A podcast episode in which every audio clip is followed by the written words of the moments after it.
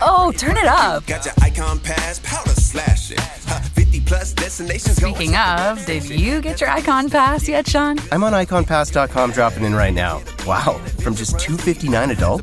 Okay, done. Our theme in worship over the next few Sundays is between. We are situated between the seasons of Christmas and Lent. But we also find ourselves between the in- inauguration of the kingdom of God. In this morning's gospel reading, Jesus announced, Now is the time. We are situated between the inauguration of the kingdom of God and its fulfillment. God's kingdom has indeed broken into our world in the birth, ministry, death, and resurrection of Jesus Christ. In both of our readings this morning, both Jonah and Jesus announcing that the time had come, they both used the same words repent and believe. Repent and believe. Now, that sounds like something a slick haired televangelist or kooky street preacher would shout. Ask a friend sometime what they think of when they hear repent and believe. And I bet, which for any bishop or district superintendent that might be here this morning, I would never do, I bet you will hear televangelist or street preacher and not Jonah or Jesus when you ask the question. Repentance is a word that we are unfamiliar with. Repentance is language that we reserve for the preacher, holding the tattered and torn King James Version of the Bible in one hand, shaking it eagerly as he addresses his audience, while in the other, holding onto a handkerchief to wipe the sweat from his brow or the spit from his lip. It's one of those Bible words that we wish that we could ignore. We're okay with. We will tolerate words like confess or forgive. We may not be great at letting go of a grudge and forgiving someone, but we are willing to at least consider. We are willing to consider doing that act of forgiveness because we know that that 10 plus year grudge is no more good for us than it is the person on the other side of the wrong. The word repent, though, that's foreign language. What is it that separates confession from repentance? What is it about repentance that makes us so uncomfortable?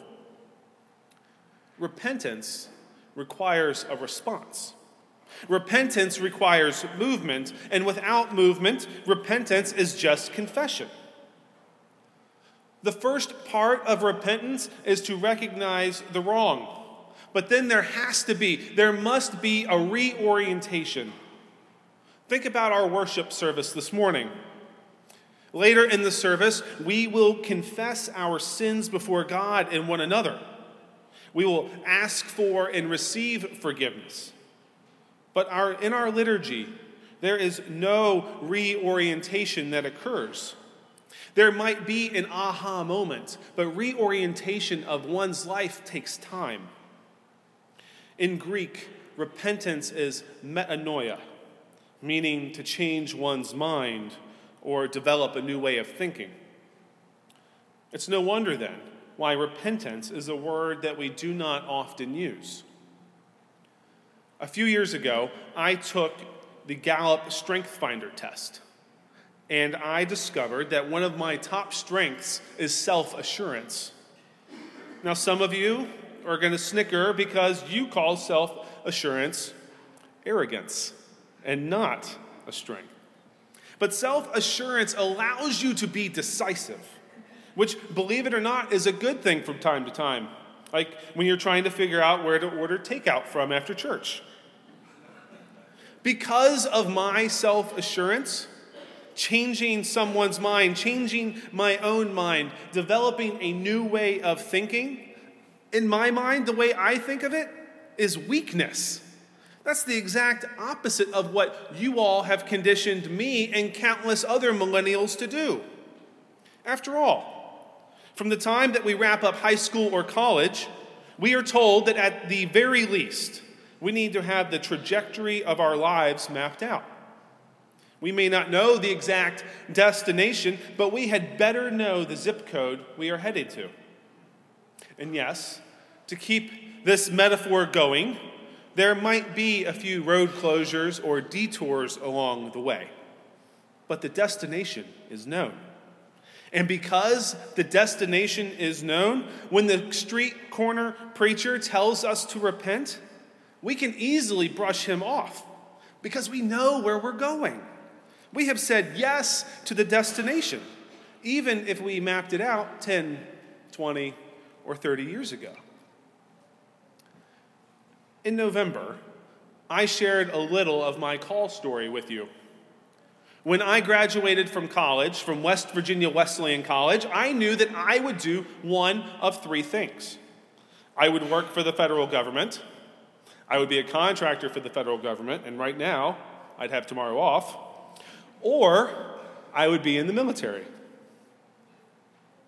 It is no surprise then that some in my family would say that I have come kicking and screaming into ministry.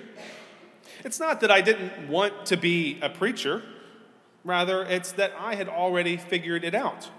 I knew what I was going to do, and there was no need to change the trajectory of my life. I did not need to change my mind. After all, being self assured, if I was to change my mind, to change the trajectory of my life, I would be showing weakness. And that's not something self assured people do being called to repent or face being overthrown by God. The people of Nineveh believed God. They repented. They changed their ways. Even before the king of Nineveh got word of what was going on on the streets and had the opportunity to make his kingly proclamation, a fast had been declared by the people, and they had even put on sackcloth. Sackcloth was a fabric that was made of goat's hair. It was coarsely woven and worn during periods of mourning or repentance, during times of personal or national crisis. The people of Nineveh believed God and responded, even before they could do so, even before they could do so, after being directed by their leader. The people of Nineveh, including their king, would have been justified in laughing off the street preaching Jonah as he moved through the city over three days. We would understand Jonah being laughed from one end of Nineveh to the next. Because after all, Jonah didn't exactly have the best track record when it came to reorientation and repentance. Jonah did not exactly submit before God when called. Regardless if you read the story of Jonah literally or you see it as a fable of biblical proportions, it's easy to see that Jonah messed up. When Jonah was first called by God to go to Nineveh, he instead boarded a ship headed for Tarshish, located in modern day Spain, literally the edge of the world for the time, running from God and his calling by going to the ends of the earth, Jonah thought that he could hide. He thought that he could avoid metanoia. It was not until Jonah had been thrown overboard and swallowed by a large fish that he repented and went to Nineveh. The story would be a hard sell for the people on the streets, and yet they heard God's word in Jonah's voice and believed God. But what happens? when God incarnate, when Jesus is the one calling us to repent and believe. It's easy to blow off the street preacher as we walk out of Starbucks, or to flip the channel when the slick haired televangelist begins preaching. It's very easy to avoid making eye contact with someone on Glebe Road. And it's very easy to turn off the TV and go into the other room to play with our kids. It's easy to write off the story of Jonah. But what do we do when God is the one calling us to repent and believe? As in many cases, Jesus is calling those not likely to be called.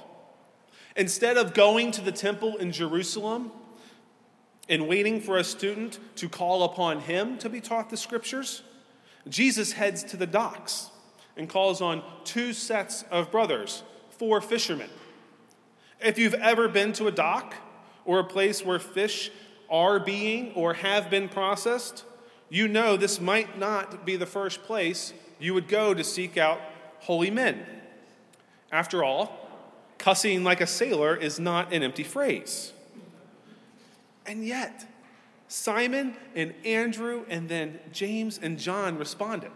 Like the people of Nineveh, they changed the trajectory of their lives immediately and they followed God.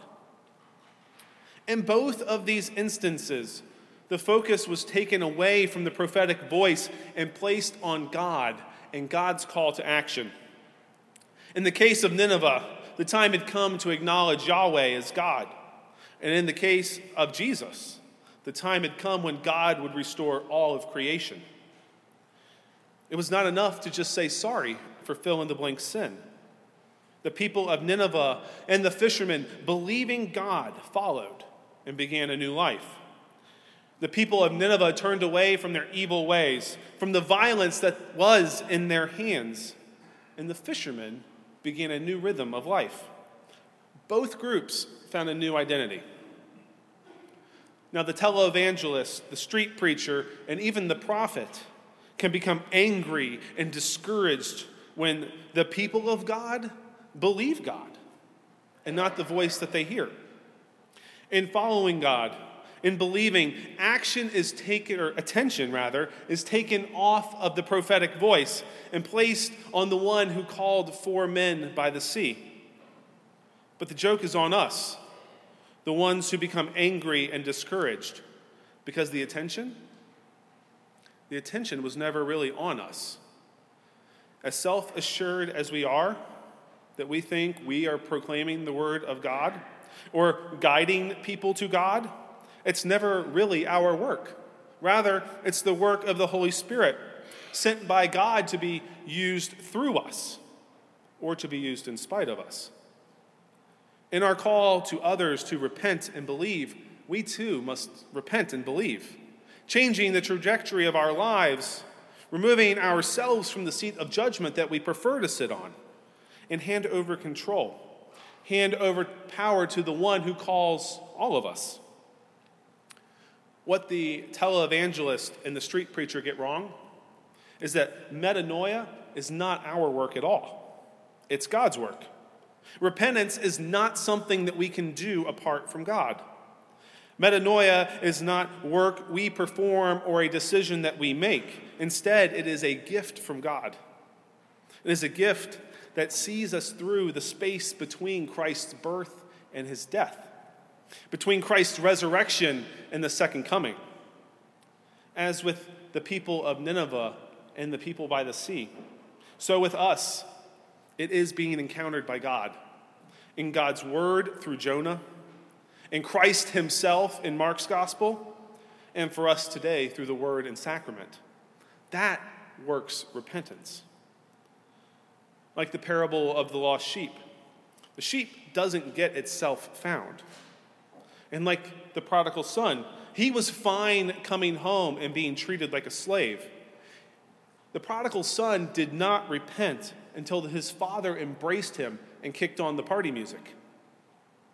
The repentance offered by the televangelist, the street preacher, and even preachers in the pulpit is ultimately bad news because it throws the work back onto us and our ability to repent. And that's what leads to judgment. Repentance becomes works righteousness.